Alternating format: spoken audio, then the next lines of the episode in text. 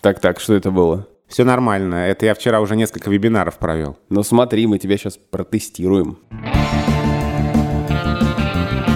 Всем привет, это подкаст «Медузы» Розенталь и Гильденстерн, подкаст о языке и лингвистике. И в этой студии самоизолировались мы, я Александр Садиков, журналист и шеф-продюсер подкастов «Медузы». Я Владимир Пахомов, научный сотрудник Института русского языка Российской Академии Наук, главный редактор портала «Грамота.ру». Э, Володя — человек, который должен был быть в Варшаве, в Бресте, в Минске и еще бог знает где. Краснодаре и Ярославле. Вот, но э, он здесь, э, потому что сами знаете что. Наверное, каждый подкаст э, «Медузы» за последние две недели так или иначе пересекается с темой коронавируса, и наш сегодняшний выпуск не исключение. Но мы поговорим о лингвистической, языковой стороне этого дела, а именно о том, какие новые слова вошли в наш обиход за последнее время в связи с эпидемией, пандемией, карантином и так далее, и даже инфодемией. Поговорим, как правильно писать и употреблять эти слова, если все-таки вам захотелось поговорить о коронавирусе или коронавирусной инфекции. Ну и вспомним еще подобные случаи, когда в похожих обстоятельствах какие-то слова возникали вновь, приобретали новые значения или появлялись в нашей речи и становились частью нашего обычного лексикона.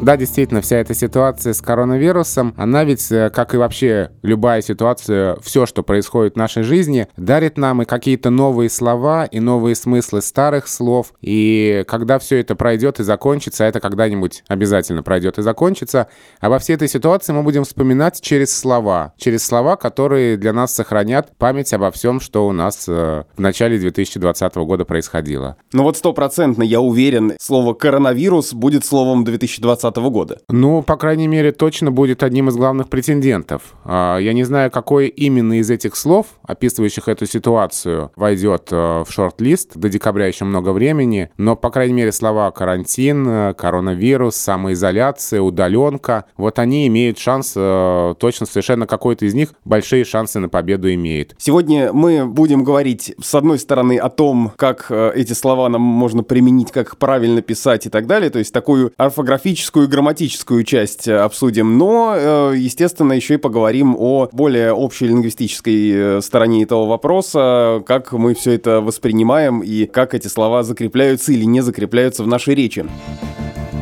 На самом деле, на 23 марта у нас был запланирован и уже записан выпуск о тотальном диктанте. А, мы очень радостно поговорили о том, как пишут тотальный диктант, что ждет пишущих э, и проверяющих в этом году, но тот самый коронавирус, о котором мы сегодня говорим, нарушил планы и наши, и тех, кто организовывал и собирался писать тотальный диктант. Собственно, поэтому Володя и не побывал в тех многочисленных городах, которые мы перечислили. Будет ли вообще тотальный диктант и, может быть, э, мы не зря все-таки записали эту программу, не хочется ее выкидывать, надо же использовать материал. Все, все в дело, все в дело. Эта запись обязательно пригодится, потому что тотальный диктант 2020 года не отменен ни в коем случае, он просто перенесен на осень.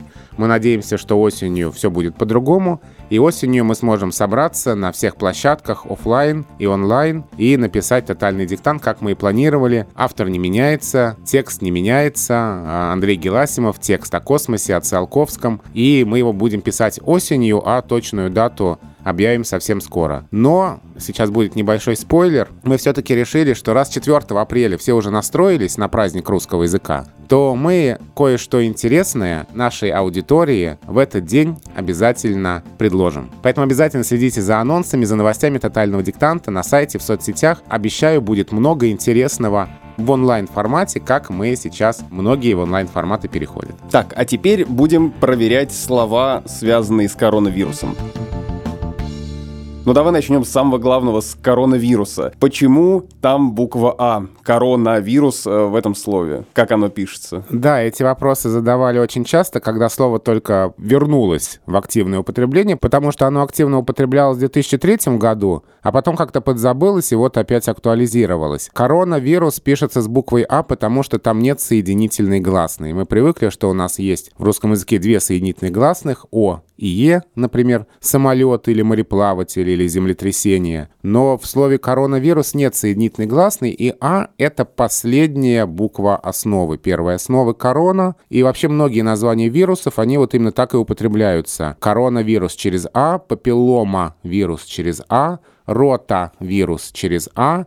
И это не связано со словом рот, а это связано с латинским словом рота, то есть круглый. В общем, здесь нет соединительной гласной. И слово «коронавирус» меняло написание, но не с буквы «О» на букву «А», как кто-то может подумать, а с дефисного написания на слитное, потому что когда-то это слово писалось через дефис «корона», дефис «вирус», когда оно было чуть менее привычным. А потом, э, как это часто бывает, слово осваивается языком, оно становится нам привычным, и написание меняется, и дефис исчезает. И теперь мы пишем «коронавирус» с буквой «А» и слитно. И слово «коронавирус» с буквой «А» в первой части, оно ведь и по латыни тоже пишется с буквой «А» в первой части. То есть мы не конструировали это слово в русском языке, мы взяли его из латыни именно так, как оно там пишется. Очевидный вопрос, увеличилось ли количество обращений на грамоту в связи с коронавирусом? Количество вопросов об этих словах увеличилось, да, а в общем и целом посещаемость не изменилась, потому что, с одной стороны, кому-то понадобилось узнавать об этих словах, а кто-то, наоборот, кто ушел в отпуск, кто ушел на каникулы, те перестали к грамоте обращаться, поэтому на нас это мало повлияло. А можно ли заболеть коронавирусом? Вопрос, э, на самом деле, с подвохом, потому что мы же говорим о русском языке, и в телеграм-канале филолога-журналиста Марины Королевой, чисто по-русски, я прочитал на днях, что коронавирусом заболеть в строгом смысле нельзя, но просто потому, что заболевание — это коронавирусная инфекция, а коронавирус — это то, что ее вызывает. А, ну, это действительно разговорная конструкция. Понятно, что, строго говоря, нельзя болеть вирусом, а можно болеть инфекцией, которая вызывает вирус, но вряд ли могу представить себе ситуацию, при которой все мы в живой обиходной речи начнем говорить, что он заболел инфекцией, вызванной коронавирусом, да, у него коронавирусная инфекция. Конечно, в быту в обиходной речи, когда мы очень любим сокращать все, что можно сократить, мы говорим, у него вирус, он заболел вирусом и так далее. Поэтому это такая обычная разговорная конструкция. И ведь ее тоже сокращают. Даже коронавирус — это уже очень долго, тем более слово, длинное, да еще и с побочным ударением. Мы же не говорим коронавирус. Хотя такое произношение я тоже слышал. Коронавирус. Слово еще с двойным ударением, побочное и основное. Это тоже неудобно произносить, поэтому сокращается это слово далее. Поэтому возникает ковид, поэтому возникает слово, которое тоже отметила Марина Королева, коронарка. Коронарка у меня на самом деле ассоциируется с, э, извините, аортокоронарным шунтированием, а не с коронавирусом. Видимо, сейчас э, тоже мы наблюдаем рождение нового сокращенного слова, ведь мы часто сокращаем какие-то такие слова. Та же самая удаленка, которая заиграла новыми красками в последние недели или там, я не знаю, запрещенка. Но я думаю, что об этом мы еще чуть позже поговорим более подробно. Чрезвычайно продуктивный способ образования слов в русском языке. Если когда-то открытое письмо сократили до открытка, электрический поезд сократили до электричка, то уже на наших глазах кондитерские изделия сократили до кондитерки, элитную продукцию сократили до элитки, а коронавирусную инфекцию сократили до коронарки. Совершенно нормально русский язык использует уже давным-давно существующие в нем схемы, и по этим схемам шарашит просто новые слова э, появляются. Ну или еще одно новообразованное, как мне кажется, слово, которое предложил нам пресс-секретарь э, Владимира Путина Дмитрий Песков, э, сказавший, что не стоит журналистам с коронопроявлениями появляться э, в Кремле. На самом деле я видел много слов с первой частью «корона», которые образованы в связи с этой ситуацией. Корона-скептики. Это те, кто считает, что все надумано и на самом деле ничего нет. Промелькнуло в соцсетях слово «корона-диссиденты». То есть э, продуктивная сейчас эта модель. Берется первая часть корона и добавляются какие-то другие слова. А мне вот интересно... Да, собственно, и само слово корона тоже употребляется как замена э, сложному слову коронавирус. Я говорю, мы чрезвычайно любим разные сокращения. Все, что можно в языке сократить, мы в разговорной нашей обиходной речи для экономии э, речевых средств сокращаем. И поэтому я не удивлюсь, если все пойдет дальше, если это все будет корью просто называться, как совсем-совсем такое предельное сокращение приложение. Я не удивлюсь, если такое появится. Но пока это моя фантазия, я такого не видел, но не удивлюсь, если так будет. Слово «карантин». Слово, известное нам давно, привычное, но получившее широкое употребление вновь в связи с, собственно, коронавирусом и тем, что объявляется карантин. Пишется, понятно, карантин с двумя буквами «а», но здесь с употреблением этого слова другой вопрос. Карантин отправить в карантин или на карантин, он где находится? Ну давай сначала напомним интереснейшую историю этого слова, потому что здесь опять эпидемия и Италия. Слово «карантин» а, пришло к нам из французского языка, в котором оно из итальянского, а буквально переводе с итальянского это 40. 40 дней и ночей. Ну, кстати, и во французском «карант» — это 40. Да-да-да. И что это за 40 дней? Что это за срок такой? Именно столько дней чужеземное судно, которое собиралось войти в венецианский порт, должно было встать на якорь на некотором расстоянии от берега и подождать, чтобы если какие-то инфекции на этом корабле плывут, то не заразились жители города. А заболевших отправляют в карантин или на карантин, а они вышли откуда? Вернулись с карантина или из карантина? Но эти варианты конкурируют до сих пор, и единой нормы нет. И вот если мы посмотрим, например, Национальный корпус русского языка, то на поисковый запрос в карантин там э, около 90 употребления, 89, если быть точным, а на карантин 20 примеров. То есть есть и то, и то, но чаще употребляется в русских текстах в карантин. А если они закончили карантин и вернулись оттуда, или с него, или из него, то как мы скажем? Ну, как обычно, предлог «из» антонимичен предлогу «в», предлог «сын» предлогу «на». И если чаще употребляется в карантин, то из карантина. Интересная история со словом «самоизоляция». Вот, пожалуй, что вошло в нашу речь очень быстро, я бы сказал, молниеносно, потому что самоизоляция, слово, существовавшее, в общем, достаточно давно, но в таком значении, в таком контексте и в таком объеме, оно, пожалуй, больше, чем сейчас, наверное, никогда не встречалось до этого. Это правда. Мы сейчас действительно наблюдаем пик употребления этого слова. Оно, конечно, не новое, оно в русском языке давно, и вот тот же Национальный корпус русского языка, первый пример употребления этого слова относится к 1940 году. Рубинштейн «Основы общей психологии». Вот такая фраза «Глубина и богатство личности предполагают глубину и богатство ее связей с миром, с другими людьми. Разрыв этих связей, самоизоляция опустошают ее». Вот пример сорокового года. Звучит совсем э, другим оттенком. Но в сороковом году не было интернета, соцсетей, онлайн-курсов, и, видимо, самоизоляция была не такой, как сейчас. Сейчас все-таки в гораздо более комфортных условиях проходит самоизоляция, чем она могла бы быть в сороковом году. А, но слово не новое, но слово, конечно, действительно актуализировалось, и именно актуализировалось таким положительным, позитивным оттенком. Всех призывает к самоизоляции в смысле «давайте не навредите окружающим, сидите дома и не способствуйте способствуете распространению вируса. Но вот как отмечает э, Марина Королева, которую мы уже упоминали, слово «самоизоляция» встречалось раньше в текстах по психологии, о чем мы сказали, но еще и в публицистике и в текстах, связанных с политикой и экономикой, когда речь шла о самоизоляции стран или самоизоляции режимов, и это тоже было с некоторым таким негативным оттенком, что самоизоляция — это плохо. Сейчас мы видим совершенно обратный процесс, когда самоизоляция наоборот, наделяется очень таким положительным свойством, что вы самоизолировались, помогли окружающим. Ну, в общем, действительно, это так. Изменились оттенки значения, изменилось само отношение к этому слову. Еще одно совершенно новое слово, ну для меня, по крайней мере, которое я узнал буквально на прошлой неделе из э, очередного выпуска нашего ежедневного новостного подкаста «Что случилось?». Там исследователь городских страхов Александра Архипова употребила слово «инфодемия». Это такое, как бы мы сейчас сказали, распространение фейков про эпидемию. Я посмотрел э, в интернете и понял, что на самом деле это слово встречалось и раньше, но опять же в таком контексте и в таком объеме активно стало употребляться именно в последние несколько недель с февраля, когда появилась просто лавина новостей, связанных с коронавирусом. Ну, действительно, пожалуй, первый раз в нашей истории мы наблюдаем а, такой ажиотаж при какой-то распространенной по всему миру инфекции. Мы переживали, да, все сейчас вспоминают свиной грипп, птичий грипп, атипичную пневмонию и прочее, и никогда не было такой реакции, и никогда не было таких мер, такого количества призывов к самоизоляции, такого массового высказывания всех на эту тему. Мне очень понравилась фраза, опять прочитанная в Фейсбуке, кажется, уже тоже ставшая анекдотом, как много среди моих друзей-вирусологов, а жаль, хорошие были политологи. Вот этот вот феномен соцсетей, когда каждый практически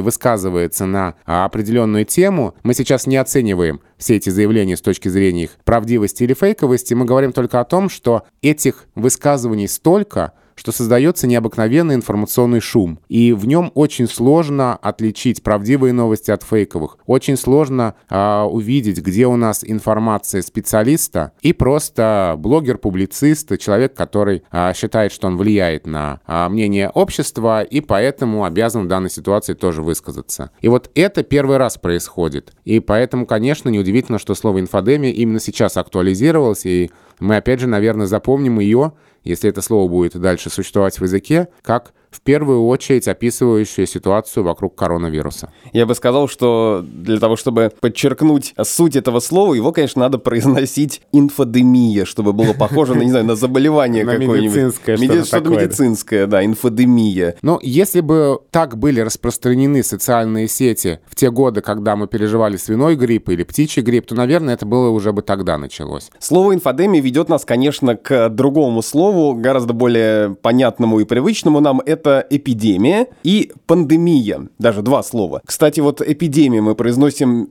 явно мягко э, эпидемия, да, не эпидемия, а вот инфодемия скорее твердо. Ну, слово «эпидемия» с нами давно, инфодемия недавно. Инфодемия — это, собственно, информационная эпидемия, да, это сокращение, сложно сокращенное слово. Вот инфодемия как-то совсем не слушается. Потому что новое слово. Здесь обычно закон такой, хотя и от него есть отступление, у нас нет какого-то единого правила произнесения мягкого или твердого согласно в таких иноязычных словах. А вообще для русского языка, для исконно русских слов, такое не свойственно. Это всегда признак заимствования. Но те слова, которые давно в русском языке, которые уже прижились, с которыми мы давно знакомы, они обычно произносятся мягко. Чаще произносятся мягко. А какие-то новые слова сохраняют твердое произношение. И вот как раз в случае эпидемии, ну, пандемия, а как раз э, тому пример. Но на самом деле, как я уже сказал, единого правила нет. И вот даже похожие слова, которые, опять же, актуализировались в связи с э, коронавирусом, дезинфекция и дезинформация. И то, и то сейчас актуально. И дезинфекцию надо проводить, и дезинформации сейчас очень много. А что, дезинформация твердо должна произноситься? Дезинформация? Именно так. И в нашем любимом словаре Михаила Абрамовича Штудинера этот вариант на первом месте. В словаре Зарвы, словаре русское словесное ударение, самом строгом словаре для работников СМИ, где только один вариант,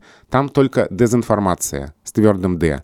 А Михаил Абрамович допускает оба варианта, но вот синим цветом, там, где выделяется предпочтительный для эфира вариант, там именно дезинформация.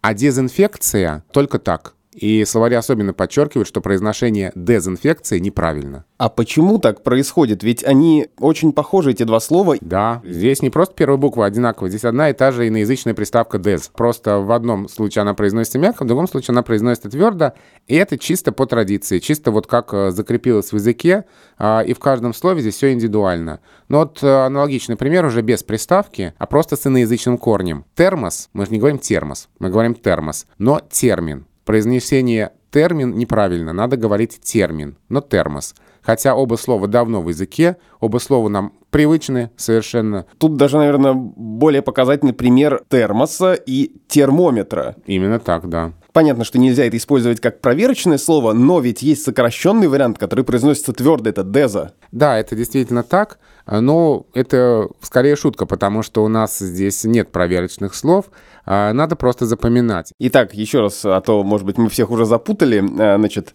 дезинфекция. Да. Дезинформация. Да. Пандемия. Да. Эпидемия. Да. И инфодемия. Инфодемия, именно так. И всякий раз смотрите в словарь. Слова дезинфекция и дезинформация, они рядышком, они, их надо произносить по-разному в эфире, поэтому некоторые усилия над собой надо делать. Они связаны еще с орфографической сложностью. Надо помнить, что здесь после иноязычных приставок буква «и» сохраняется, она не меняется на «ы». А мы привыкли, что после русских приставок пишется «ы» в соответствии с произношением. Например, мы пишем «обыграть» через «ы» или «подытожить» через «ы». Сымитировать. Да, это после русских приставок. А после иноязычных приставок, а приставка «дез» иноязычная, буква «и» остается на месте. От э, дезинфекции и дезинформации перейдем к э, слову без этих приставок инфекция и инфицировать. Казалось бы, какие могут быть проблемы с э, употреблением и написанием этих слов? А проблемы есть, потому что очень хочется написать слово «инфицировать» с буквой «е», проверив словом «инфекция», но делать этого не следует. Хотя, конечно, оба эти слова восходят к одному и тому же латинскому корню, но там чередование «е» в слове «инфекция» и «и» в слове «инфицировать» связано с чередованием уже в самом латинском языке. Мы просто его воспроизводим. Эти слова были в карточках, которые сделал для тотального диктанта лингвист Антон Сомин, потому что ведь не только тотальный диктант нам пришлось перенести, нам пришлось еще и приостановить тотальное путешествие, которое из Таллина должно было приехать в Санкт-Петербург, но остановилось в Калининграде. Но там же недалеко ехать-то. Ну так мы ехали не напрямую, не через Ивангород и Нарву. А вы ехали, как в одном из наших предыдущих подкастов, в Мамадыш через Париж? Именно так, да, мы такое любим. А мы должны были проехать пять стран, проехали Латвию, Литву, и в Калининграде э, вот пришлось путешествие приостановить. И я очень надеюсь, что оно все-таки продолжится перед тотальным диктантом осенью. И как раз в Калининграде, когда уже было понятно, что на этом все, команда тотального диктанта а, раздавала участникам встреч с лингвистами карточки, памятки о том, как себя вести во время эпидемии коронавируса, но при этом это были такие лингвистические карточки, где надо было еще вставить пропущенные буквы, где надо было проверить написание истории этих слов, и вот как раз и коронавирус там был, и слово дезинфекция там было, и слова инфекции инфицировать. Их подготовил Антон Сомин, который, я надеюсь, когда-нибудь к нам тоже в гости придет в наш подкаст. Мы даже, в общем, запланировали уже Когда закончится самоизоляция. Да, он сейчас тоже на карантине. И привет ему, если он нас слушает. Вот, ты сказал на карантине, хотя мы только что сказали, что более привычный распространенный вариант в. Ну ладно, хорошо, да, да. И вот он там обращал внимание, что инфекция и инфицировать пишутся по-разному, и нельзя слово «инфицировать» проверять инфекцией. Да, я сказал на карантине. Все, теперь э, никаким монтажом это не уберешь. То есть, конечно, уберешь, но я этого делать не буду. Это же главный редактор грамоты.ру. Ты знаешь, мне кажется, это зависит еще от употребления, да, ведь отправить на карантин? Ну, я знаю, послать на, а вот отправить на не знаю.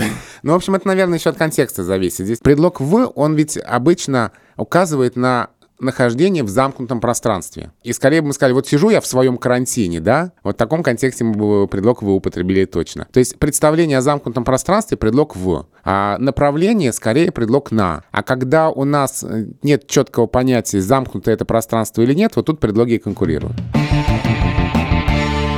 Мы уже сегодня вспоминали сокращенные разные слова, которые мы так любим употреблять вместо длинных обозначений. И коронавирусная инфекция уже сократилась э, местами не только до просто коронавируса и до короны, но и даже до коронарки. Наверное, она бы даже до коронки сократилась бы, если бы коронка не связывалась бы в нашем представлении с зубами. Говоря о разных сокращенных словах, часто почему-то в нашей речи они появляются, ну, может быть, это такое неправильное наблюдение, но почему-то так кажется, что они появляются в момент каких-то больших э, изменений, глобальных событий, еще чего-то. Ну, то есть, например, из э, такого недавнего запрещенка и санкционка слова, которые мы сами, в общем, сделали, когда в 2014 году ввели санкции против России, мы ввели ответные санкции, тоже слово, которое до этих событий в таком э, объеме, в таком значении не фигурировало. И появившись вот тогда, в 2014 году, оно сейчас уже воспринимается абсолютно как нейтральное, мне кажется. Это абсолютно обычный путь всех таких слов. Сначала оно появляется и бесит, как все новое, как э, что-то непривычное, а уж такие сокращенные слова с суффиксом «к» поначалу почему-то особенно бесит. И молочка всех очень раздражала. Почему? Ювелирка. Да, да, да. Ну вот именно за счет разговорности этого суффикса «к», за счет, может быть, какой-то пренебрежительности его. Потом, употребляясь в речи все чаще и чаще, оно становится обычным разговорным словом, и мы к нему привыкаем и становимся равнодушны, и весь этот негатив стирается. Но, собственно, электричка, открытка, они тоже этот самый путь проделали. А вот, не знаю, там лазурка, вот как тебе лазурка? Хорошо. То есть мы можем э, сейчас еще 10 выпусков подкаста записать просто...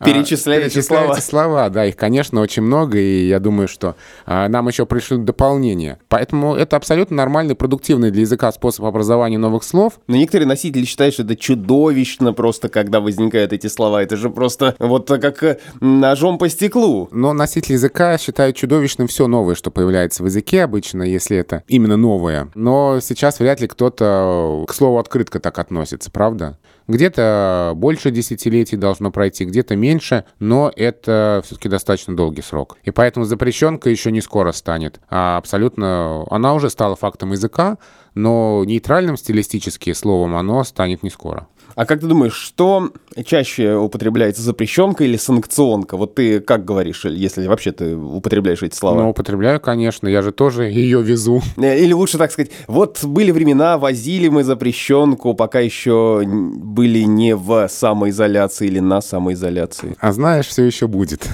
вернется. Обязательно еще... И санкционочка. Да, еще будем мы возить запрещеночку и санкционочку. А вот это, знаешь, мы говорим сейчас запрещеночка, санкционочка, я понял, почему это может раздражать. Ну, потому что вот в этом как раз есть некое такое, ну, не знаю, мещанство, что ли, вот как триггер, который срабатывает у людей, ну, например, у меня, а, который слушает слово «кушать». Диминутивы, да, то есть уменьшительные формы слов, они очень э, раздражают, и это один из вообще главных триггеров таких. Мы же с тобой даже вот, э, нам мало запрещенки, мы запрещеночка, то есть мы еще один суффикс добавляем, да? В общем, будем мы ее еще возить, и будем мы употреблять это слово, конечно, все не навсегда. Я вспоминаю еще слово «элитка», которое тоже очень злило, когда появилось, значение «элитная продукция», до полки с элиткой. А, и когда оно только появилось, и было много постов в Фейсбуке, кто-то слышал там, что это за, селитка такая, когда полки с, с элиткой были. Но потом тоже как-то попривыкли.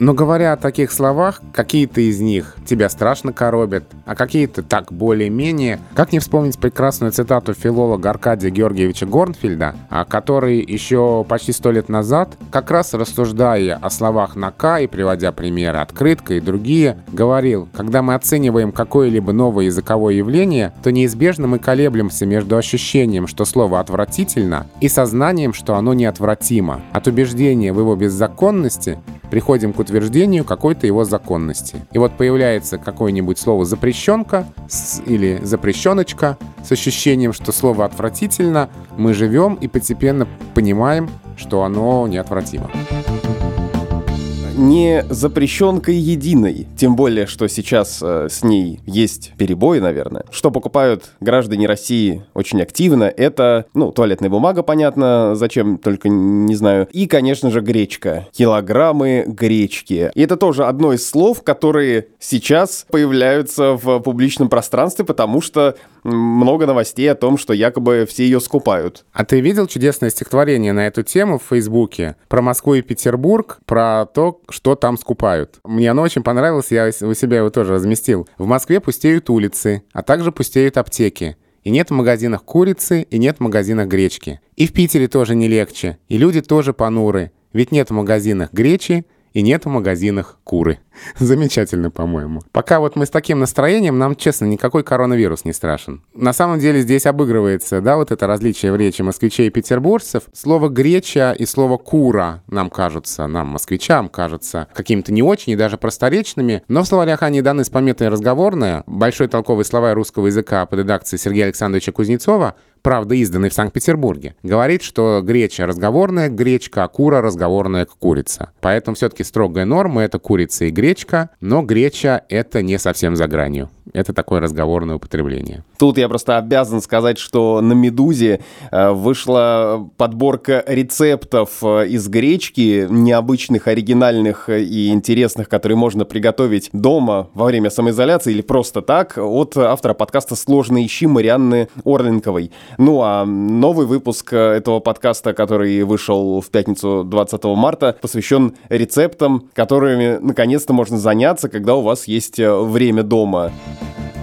Ну и вот вроде как уже заканчивается наш подкаст, и вы наверняка спросите, а как же санитайзер? Почему вы не поговорили про это слово? Вот говорим сейчас, но на самом деле мы про него особенно не говорим, потому что про него особенно нечего сказать. Вот санитайзер — это антисептик по большому счету, да? Почему бы не сказать именно так? Вот ты говоришь санитайзер. Я не говорю санитайзер, я не употребляю это слово, и мне оно не нравится. Оно именно из-за своего внешнего фонетического облика мне не нравится. Мне оно почему-то кажется похожим на слово унитаз, унитаз. А, может быть, это проблема моей головы, что у меня такие ассоциации, но слово это меня царапает, и я его не говорю. Я говорю антисептик. Ну вот так и прям видится уже заголовки. Главный редактор Грамоты.ру против санитайзеров или посоветовал не использовать санитайзер, а то, что в своей речи там это уже все забудется. Главный редактор Грамоты.ру призывает не использовать санитайзер. А в своей речи, да, никто на это не обратит внимания, и тут мы опять возвращаемся к теме инфодемии, а, фейков и дезинформации. Вот мне понравилось э, употребление этого слова в недавнем видео Ильи Лагутенко